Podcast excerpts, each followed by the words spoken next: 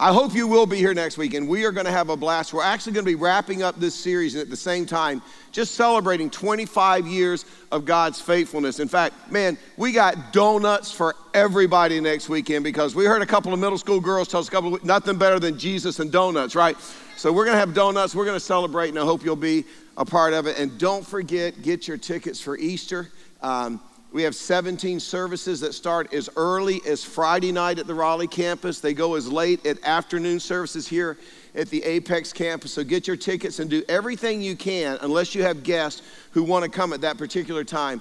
Do everything you can not to come at 9:30 and 11:15 on Easter, because that's when our neighbors who don't know that this place is like Six Flags over Jesus are going to show up, right? and they don't know you got, you know, you, they don't, there may not be a seat, there may not be a parking space. So try to come on Saturday, try to come on Sunday afternoon. If you're going out of town, show up at Friday at Raleigh, but try to come in those off hours so we can make sure everybody has the opportunity to get in. We're, we're going to have a great time. Now, this is the third week of our series we're calling Finding God, and we're learning what it looks like to pursue God so that we can grow in our relationship with Him so that we can become the people that God wants us to be. And if you were here a few weeks ago when I kicked off the series, we talked about a survey that we as a church were involved in 525 churches like Hope across America, 180,000 people participated in this survey. And what we discovered was pretty much every week at church, there's four groups of people who are in attendance. And, and if you're here this weekend, you fit into one of these four groups. And so let's just do a little review and, and see how well you listened, okay? The first group would be those of you who are what? Okay, two people exploring, exploring God. You're not a Christian. You may not even be interested in Christianity. You're, you still haven't decided, hey, is there even a God, right? But you're showing up, you're kicking the tires, you're doing your homework, but you're in this category. You're just exploring God. But if you respond to the gospel, and the gospel simply means you realize that you were separated from God, Jesus sent his son to this earth to die on the cross, to shed his blood, to pay for your sins. He rose from the dead three days later to verify he was the Son of God who could take care of your sins. He was the legitimate one that could do that. And if you invite him into your life and decide to follow him, if you make him your Savior, then you are, what is it, the next group? Okay, thanks, Mom. Beginning with God. And then the next group is those who are close to God. And then the one, last one is those who are God centered. And this is, by the way, where God wants to take every one of us. And then we said there's actually three key words that kind of move us along what we'll call this growth path. The first one is what? Grace. Now, what is grace? Grace is when you get to the point where you realize there's no way I can earn my way back into a relationship with God. I don't care how much money I give. I don't care how much I read my Bible. I don't care how much I show up in church. I have to come to the point where I realize I am lost, I'm separated from God, I can't work my way back in, I can't earn my way back in. I can only be in a relationship with God because what God has done for me, He did for me what I could not do for myself. He gave His Son to be my Savior. Now, uh, I shared something with Laura a little while back, and she said I could share it with you, so it's okay. But uh, I told you guys this before how, you know, I grew up in a Christian home. I was in church my whole life. When I was about five years old, I went to church. There was an evangelist, you know, a hellfire and brimstone. And he talked about when you die, you're going to go to hell. And, and I, I went home and I said, Mama, I don't want to go to hell, you know.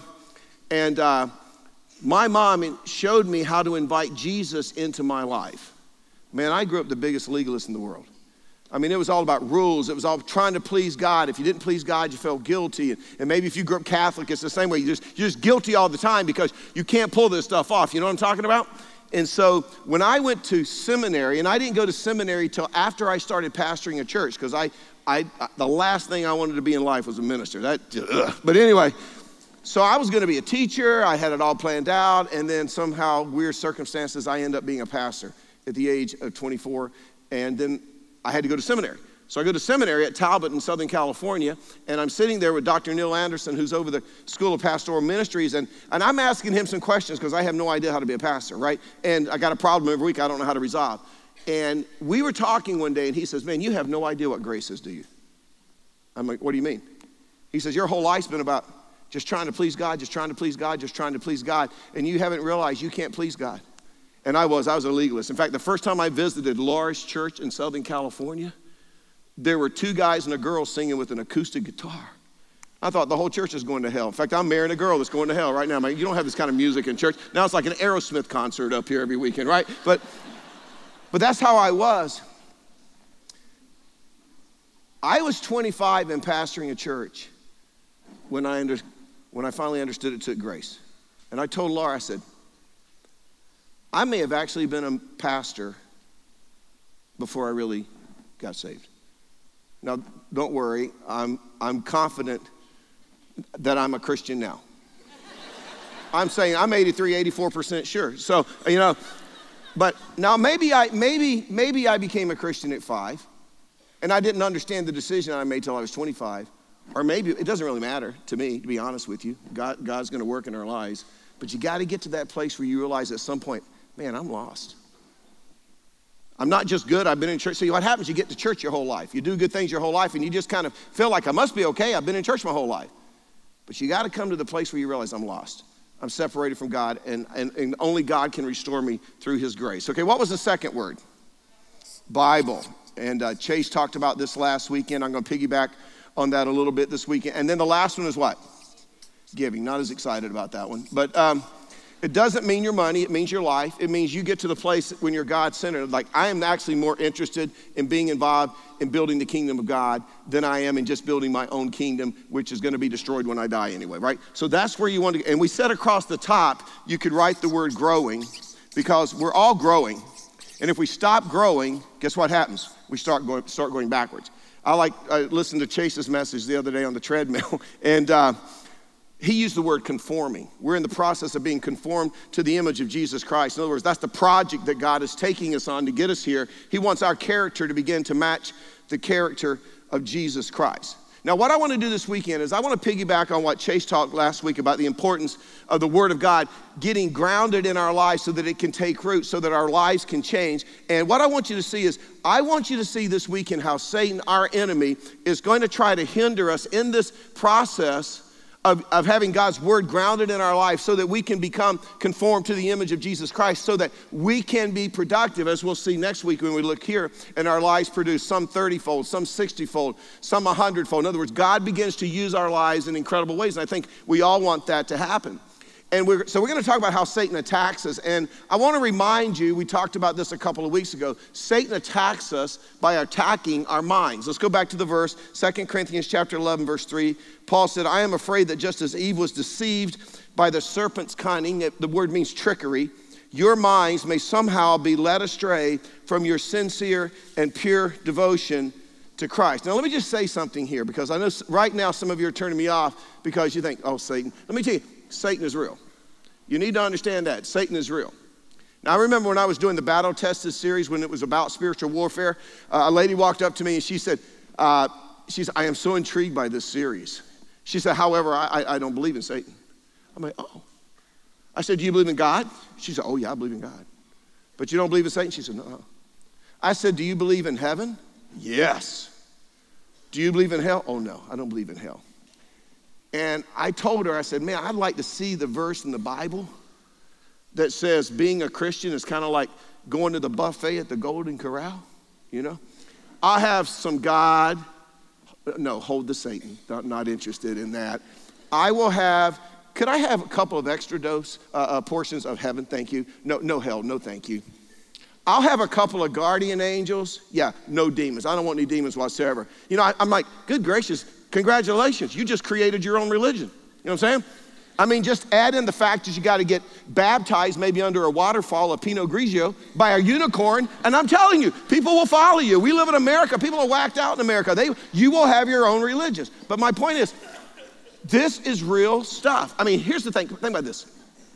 If you don't believe in spiritual warfare, if you don't believe in Satan, if you don't believe in demons, then you've got to ignore half the stuff that Jesus taught because Jesus had a lot to say about it. And so Paul tells us in that verse that Satan's going to use anything he can to get our minds to stray away from our, our sincere, pure devotion to Jesus Christ. He will use anything in his arsenal to shift our focus to all sorts of things which seem okay. Many times they are okay, but the result is they replace our devotion to Jesus Christ. In other words, instead of Jesus Christ sitting on the throne of our life, something takes his place. And some of you, you've experienced that. You know from experience how good things can cause a shift in your relationship to Jesus Christ. You know how this often happens? Children. Something as innocent as children. Because see, now you have kids, and now they want to do this. They want to play soccer, they want to play water polo, they want to ride horses, they want to, you know, they want to be gymnastics experts. They're all going to go to the Olympics, and you know, they want to do all these things, and you get so busy. Well, forget going to church. That ain't going to happen because you're busy every weekend. And while you used to read your Bible every morning, but good gracious, you can barely keep your head above because you got to get your kids to gymnastic rehearsal, at, you know, practice at five in the morning. And all of a sudden, you look back and where Christ used to be the center of your life, just having children all of a sudden, there's been a shift in your relationship with Jesus Christ. I ran into a girl at Walmart one day and I said, Man, I haven't seen you in a couple of years, and which is not unusual. People move, change campuses and stuff. And she said, Actually, two years ago, we had our baby, and it took us a while to try to think about bringing the baby to church. And I'm like, Good gracious. I, you know, I think mine were born, I brought them straight to the hospital, put them, put them in the nursery. You know what I'm saying? That's like free babysitting. They're not going to kill them in there. You can do that. But anyway, uh, I digress. Um, and she said, by the time we felt comfortable, you know what we realized? We just realized we just enjoyed our little family time on the weekend more than going to church. A baby, just a baby, shifts you in, in your relationship with Jesus Christ. Sometimes it's money, sometimes it could be a boat. I don't need Jesus, I got a boat, right? I mean, but whatever Satan can do to get our minds distracted, and that's what we're gonna see this weekend as it relates to God's word, the Bible taking root in our life. So if you have your Bible, let's go back to Mark chapter 4. Let's continue with the parable of the sower. I want you to see what Jesus said. Listen, a farmer went out to sow his seed. If you don't have your Bible, the verses are up on the screen. As he was scattering the seed, some fell along the path, and the, notice the word birds, we'll come back to that, came and ate it up. Some fell on rocky places where it did not have much soil. It sprang up quickly because the soil was shallow. But when the sun came up, the plants were scorched and they withered because they had no root. Other seed fell among thorns, remember that word, which grew up and choked the plants so that they did not bear grain. Now, to understand what Jesus is really saying in this parable, we have to understand what birds and what thorns represent in this parable. And to give you a little theology lesson, there are things in the Bible, sometimes they're referred to as types, Sometimes they are referred to as shadows, but they use one thing that represents something else. And just in case you have to leave early, I'll give you the spoiler alert. Birds and thorns, as I'm going to show you in just a second, it's actually a reference to demons. It's an actual reference to the work of Satan in our lives to make sure that the Word of God doesn't get grounded in our lives. You say, Well, Mike, how do you know that's what it represents? Well, go back to verse 4. As he was scattering the seeds, some fell along the path, and the birds, what did they do? They came and ate it. And then remember, I told you last time, Jesus finished up this parable by saying, He who has ears to hear, let him hear, right? And the crowds all clapped and went home. And Jesus was left just with the disciples. And finally, one of them spoke up and said, We have no clue what you were talking about. We have no idea. Right over our head, Jesus, could you please explain it to us? And Jesus says, Fine, I'll explain it to you. Verse 15. Some people are like seed along the path where the word is sown. As soon as they hear it, who? We can say that out loud together, okay? Who? Yeah, not birds. Satan comes and takes the word that was sown in them. So that tells us that the birds in this parable work represent Satan, or probably a better way to phrase it would be the work of Satan. And I say that because Satan is a created being, just like we are created beings. He was originally Lucifer. He was an incredible angel in heaven, right? And then he got a little full of himself, tried to pull off an angelic coup, tried to overthrow God. And he ended up getting kicked out of heaven with a third of the angels, which become demons. Now, here's why I tell you Satan's a created being. He can't be everywhere at one time. He's not omnipresent. Only God can be omnipresent. So people come up to me and say, Well, I have really been under Satan's attack this week. I'm like, Eh, probably not.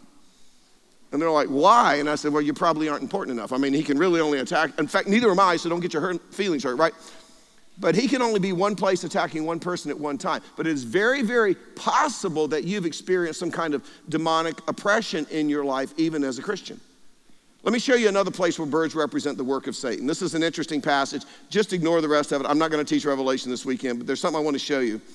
John writes, After this, I saw another angel coming down from heaven. He had great authority, and the earth was illuminated by his splendor. With a mighty voice, he shouted, Fallen, fallen is Babylon the Great. Not a reference to a literal city. It's another, that's another message for another time. But notice this she has become a dwelling for demon, a haunt for every impure spirit, a haunt for every unclean bird. Does that mean there was a lot of really nasty, messy seagulls, you know, kind of, you know? No. Buzzards? Uh-uh. He's talking about demons. He's talking about those fallen angels. In fact, just think about this. There are actually 52 references to birds in the Bible that are talking about the work of Satan. You can actually study that on your own. But I want you to understand that birds in Mark chapter 4 represent demons, fallen angels, the work of Satan. What do thorns represent? Well, before I can show you what thorns represent, I have to show you what scorpions represent. And you're like, Mike, this is like being at the animal planet, you know, this morning. But, but, but let me show you a really cool passage. Luke chapter 10, a very, a whole denominations have been built on misusing this verse. Luke chapter 10, verse 17. Remember, Jesus sent out 72 followers and he sent them out to the cities that he was going to go visit eventually to kind of prepare the way. And so it says, the 72 returned, verse 17, Luke chapter 10, with joy and said, Lord, even the demons submit to us in your name. And Jesus is like, that doesn't surprise me. Because look at the next thing Jesus said I saw Satan fall like lightning from heaven. You know what Jesus was saying? Yeah, I remember I was there in heaven when, when Lucifer tried to overthrow dad, and I remember dad having to kick him out of heaven with a third of the angels. It doesn't surprise me that, that, that, that you have power over them. Look what he says I have given you authority to trample on snakes and scorpions and to overcome all the power of the enemy. Nothing will harm you. Now, let me ask you a question. It's spring, copperheads are coming out. You know, if you find one in your backyard and you're a Christian, can you just go out and do a little square dance on a copperhead and not get bitten? No, that's not what it's teaching. Can you walk through the desert and step on scorpions and them not harm you? That's not what it's teaching. I mean, there are some religions where they believe you do handle snakes, and it's proof that you know you're filled with the Spirit, that you're a Christian and all. That's not what Jesus is teaching here. Then what did he mean? Well, to answer that question, you gotta you gotta understand what snakes and scorpions represent in the context. Jesus isn't talking about literal snakes. He's not talking about literal scorpions. He's referring to demons. He's referring to those angels that were kicked out of heaven with Satan. In fact, if you just go to the very next verse, verse 20, Jesus says, However, do not rejoice that the spirits, the snakes and the scorpions, submit to you, but rejoice that your names are written in heaven. Don't be excited.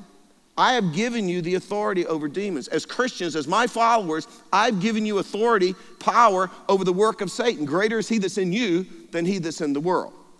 And so here's my next question. If snakes and scorpions represent demons, think about Mark chapter 4. What do thorns represent? I'm so glad you asked. Let me show you. Ezekiel chapter 2, don't even try to find it. You will never find it. Ezekiel chapter 2, verse 3, God is speaking to Ezekiel. He says, Son of man, I am sending you to the Israelites, to a rebellious nation that has rebelled against me. They and their ancestors have been in revolt against me to this very day. The people to whom, whom I am sending you are obstinate and stubborn. Now, understand, these are God's chosen people, right? The Israelites.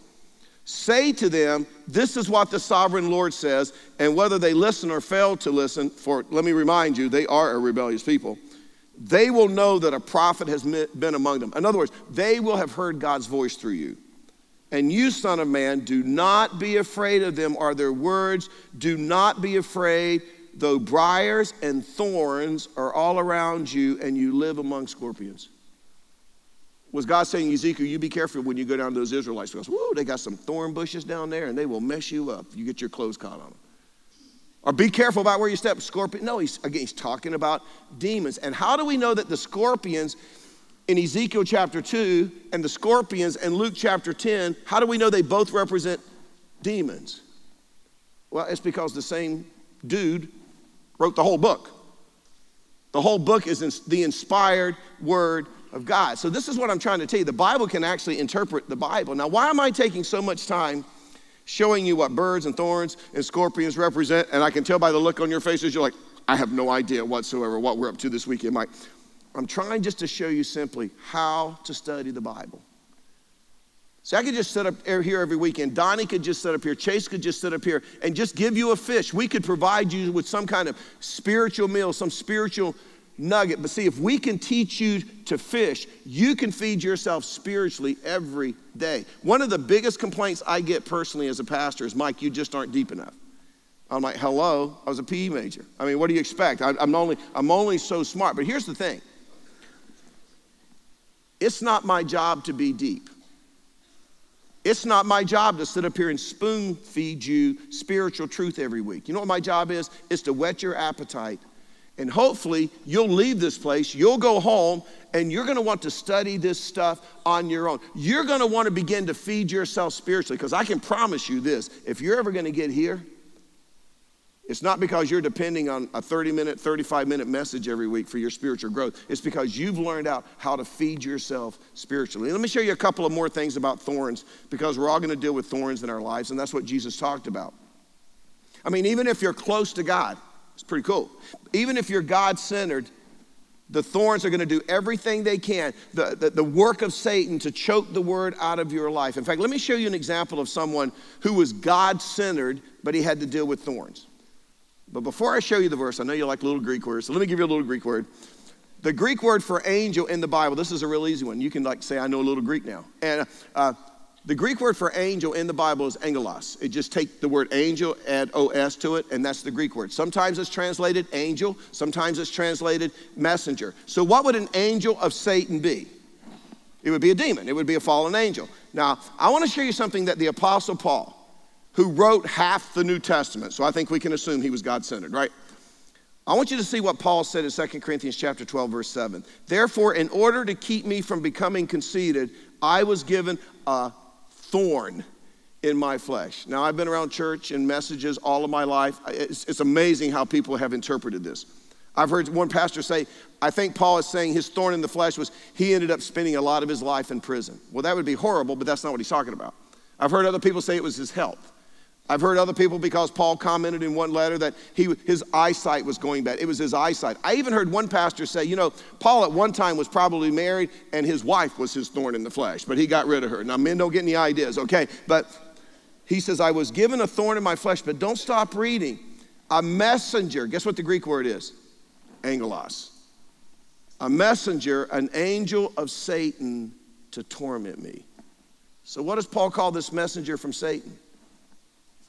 It's a thorn, it's a demon.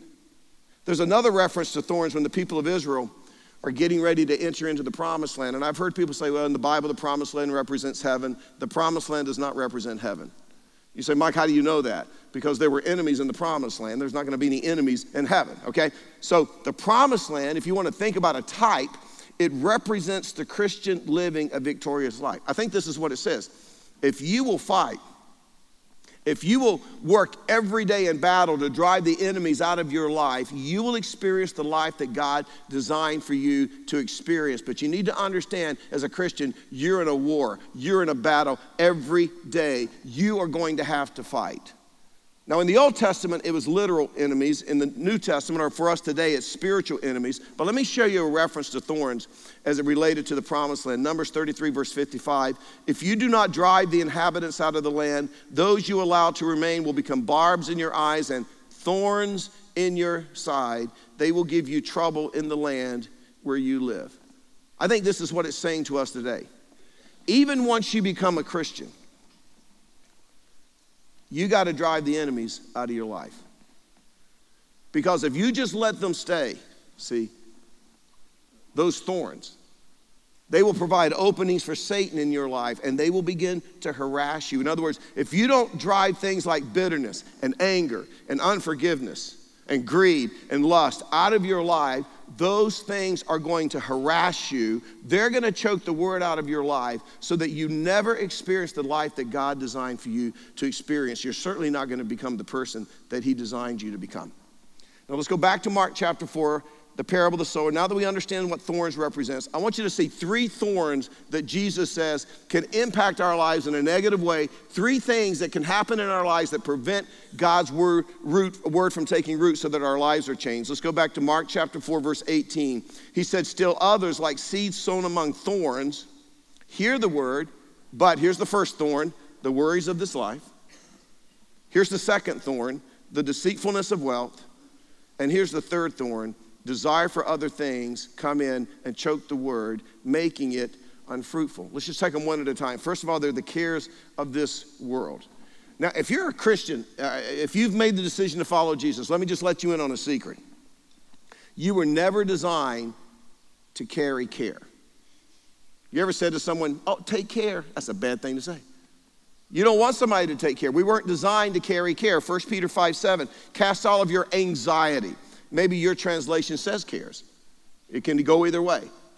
Cast all of your anxiety, cast all of your cares on Him. Why? Because He cares for you. So, as a Christian, you weren't designed to carry care, you were designed to cast care. And when you design uh, decide to carry care, you're going to end up in trouble every time. I mean, let's be honest. We all have seasons of life that we go through where things really weigh on us. You may be sitting here this weekend and marriage, the marriage isn't going the way you thought it was going, and you're concerned it's weighing on you. It could be your finances, it could be your kids. I went through about a year to 18 months where it was my health, and you, you try to be strong and you try to have faith, but it kind of weighs on you, you know. I told you guys a few months ago, I felt like God said to me, I want you to sell your house, I want you to downsize.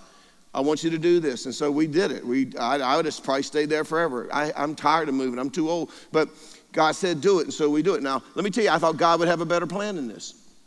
Because we actually move out of our house on April 16th. You know what that week is? It's the week where I got to speak like a thousand times that weekend coming up, right? Before Easter. Guess when we moved into our new house? The day after Easter. After I spent all weekend speaking a thousand times. I'm like, God, you didn't think this through very well, right? Right? So literally, we're, we're loading up our truck putting a lock on it, and driving around the community, coming to your house. We're probably spend the night in your driveway, eat breakfast with you, have lunch with you. We're going to be like the Jews leaving Egypt. We're just going to wander around for a whole week, right? Till we get settled in the promised land, right? But it weighs on you because you lay awake at night, you know, you're trying to think, how are we going to make the logistics of all of this work, right? And then you ever try to get a mortgage? Uh, they call you, Mr. Lee, I saw you spent $2.19 at the 7 Eleven. Yeah, I bought a Slurpee. Well, I need some documentation on that. A picture would be great. You know, maybe some blood work to prove you did actually drink a Slurpee. You know, and it's like just, it's just, it's just, it's just a pain, right? So we go through all, we all go through these seasons and we're like, oh, God, I can't handle this situation. I can't fix this situation. I can't resolve this situation. I'm giving it to you. And if you've been around church for a while, you say it like this God, I can't deal with this. I'm laying it at your feet. See, that just sounds really spiritual, right? But what we're really saying is, I'm not going to deal with it anymore. I'm not going to worry about it anymore. I'm giving it to you to deal with. God, this is your problem. And then we sit back and go, Well, if you're not going to do anything, then we just take it back, right? Right? See, we all do that, right? And go right back to worry about it. But I'm telling you, the cares of this world choke the Word of God out of our lives if we don't deal with them. For example, have you ever sat down and, and read a chapter in the Bible? Maybe, maybe you heard Chase's message last week. Man, I am going to read my Bible, right? And then you close your Bible and you're like, I have no idea what I just read. I mean, I do that all the time. Do you know why that happens? It's because your mind's somewhere else. You're probably focused on some care of this world. Man, I don't know if I'm going to be able to pay the rent. I don't know if I'm going to be able to pass that exam. I got a paper due. I wonder if my, how my blood work's going to come back this week. I wonder if I'm going to be able to meet that deadline at work. And while you're actually trying to take in God's word, all these things are going on in your mind. And so the cares of this world, they, they prevent God's word from taking root in our lives so that our lives can change. Here's the second thorn. It's the deceitfulness of riches. Let me tell you something Satan will work overtime in your life when it comes to your money. In fact, I really believe that this is without a doubt, having been a pastor for 37 years, this is probably a spiritual stronghold that is taking place in your life where Satan has a little, a little, a little foot in your life when it comes to your finances because you just can't seem to get this idea that you put God first. It's because you don't really believe what God says. But let me show you what Paul wrote to young Timothy. 1 Timothy chapter 6 verse 17. He says, "Command those who are rich in this present world not to be arrogant nor to put their hope in wealth, which is so uncertain, but to put their hope in God, who richly provides us with everything for our enjoyment." Wow. And then he says this if you back up a few verses to 1 Timothy chapter 6 verse 9, those who want to get rich. I mean in other words, that is the driving force of your life. That is what gets you out of bed every day. I mean, you can't get to the store to buy enough lottery tickets because you just want to be rich, right? So he says, Those who want to get rich, look at this, fall into temptation and a trap and into many foolish and harmful desires that plunge people into ruin and destruction. Now, notice this for the love of money, not money, the love of money is a root of all kinds of evil.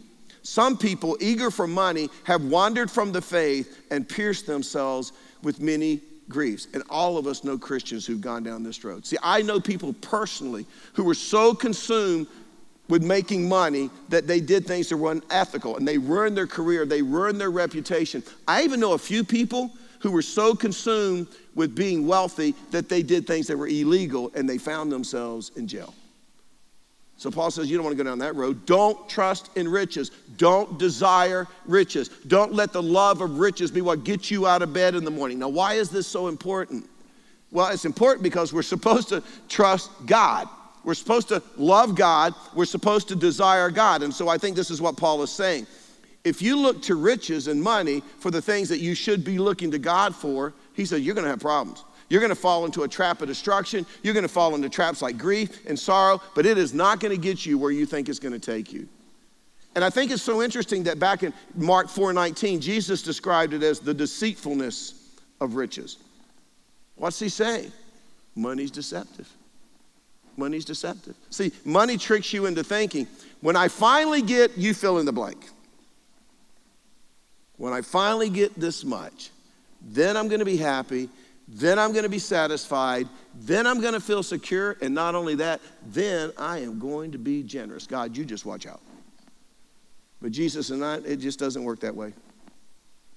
Jesus says this trust me first, and I'll provide for you. And just in case you missed it, Jesus said, Trust me first, and I'll provide for you. Seek ye first the kingdom of God and his righteousness. And then what he said, and then all these other things will be added unto you. What other things? God knows the culture we live in. God knows we live in a culture where our kids have to go to college. God knows we live in a culture where we have to prepare for retirement. We have to have health care. God knows we have to do all these things, right? So he's like, but I want you to trust me first, Jesus says, because I am the only one that can resolve your financial issues. I'm the only one that can relieve your financial stress and give you peace. But every time you hear that, Satan's like, don't listen to him. That guy's just trying to get your money. Hoarding to make you happy. You want to hoard, be a cheerful hoarder. That's what you want to be, right? Just so you know, and I, and I, I just say this because this is a big church, and I know people have all kind of crazy ideas. Somebody the other day said in their small group, they said that I was a multimillionaire. I'm like, oh, that would be so cool, unless Laura's holding out on me. But anyway, uh, I, I'm actually under a contract. I, I'm not like an NBA player without the money.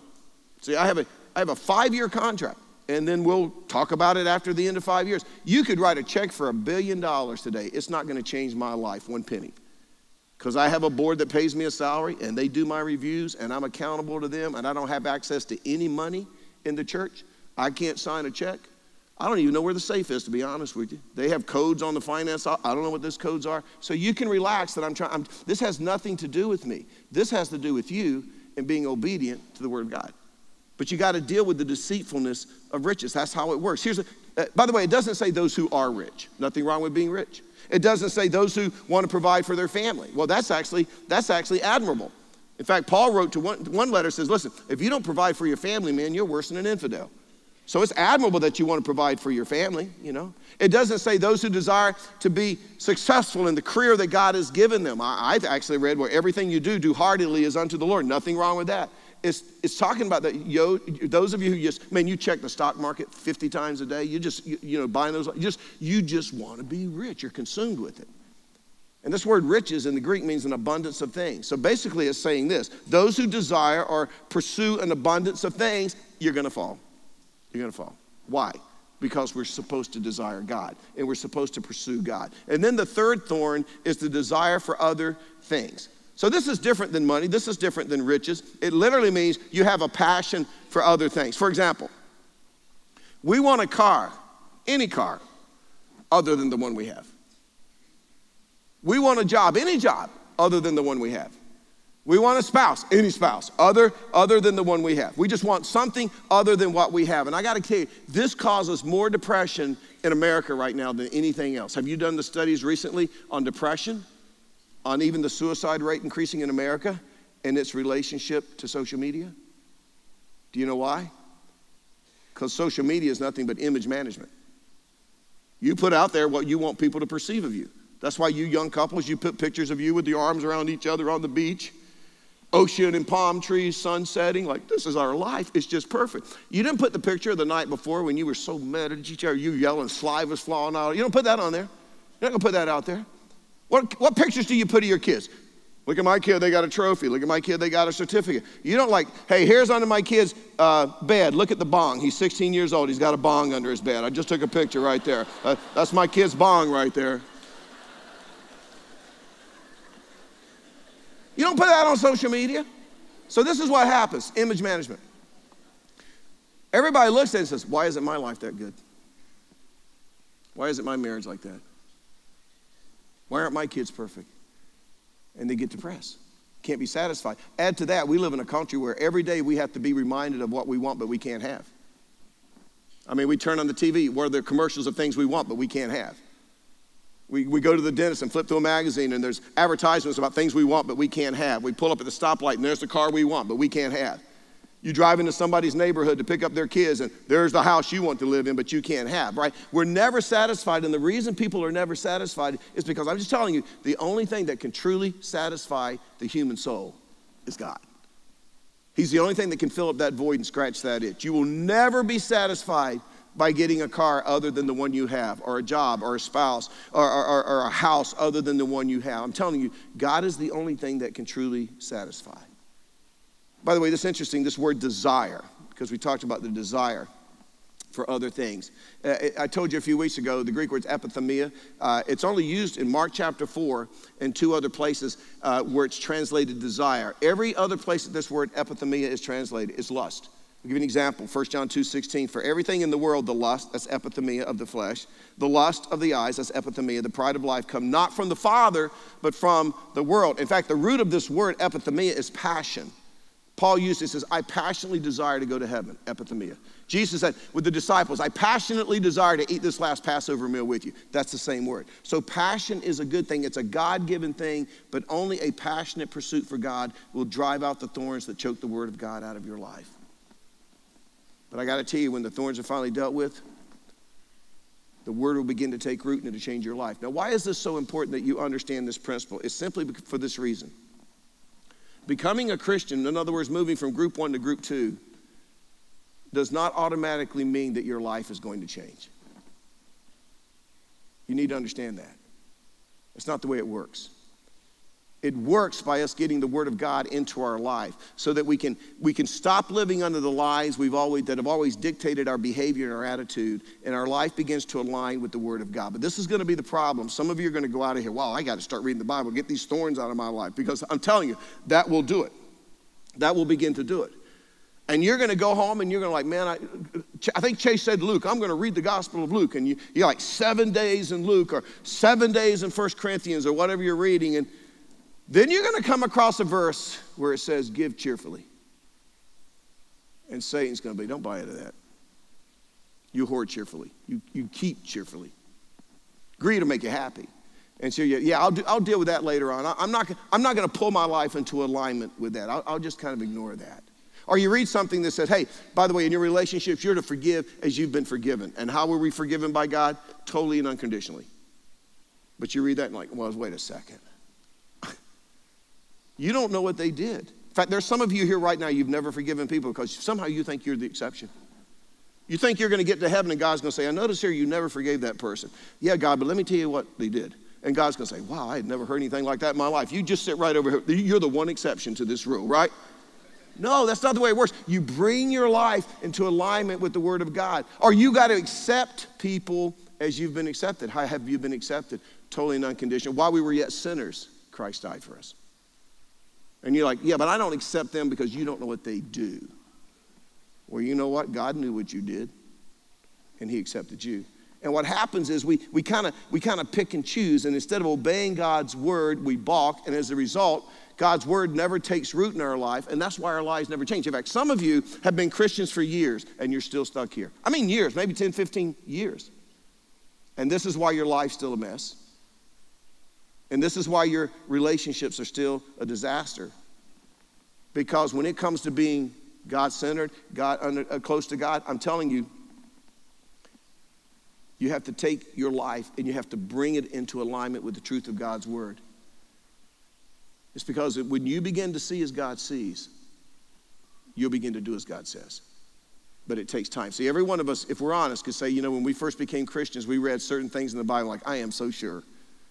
I am never going to do that. You know, submit to my husband. Have you met that loser? You know, I, I, that's never going to happen. But then, as you continue to read, and as the word begins to take root in your life, you know what happens? You're, one day you're sitting there like, oh man, now I understand why God said I have to forgive as I've been forgiven because I'm just hurting me by not forgiving. Or now I understand why God said, put him first in my financial world because actually it restructures and reorders my financial world in, in a way that I'm, I'm not under debt and I'm not bumping up the, against the ceiling all the time because I'm putting God first in my finances or, or whatever it is. It's like, oh, now God is so smart. Now it makes sense. And so, if you want to drive the cares of this world and the deceitfulness of riches and the desire for other things out of your life, if you want to deal with those that demonic strongholds and influence in your life, you got to bring your life in alignment with God's word. Not just so you can read a chapter in the Bible every day and say, check 14 days in a row. It's so that you can fall passionately in love with the God of this book who is already passionately in love with you. That's what it's all about. Father, thank you for the chance we had to be together this morning and just give us the courage to try it and see what you're doing in our lives. In your name we pray. Amen. Good to see you guys. I love you.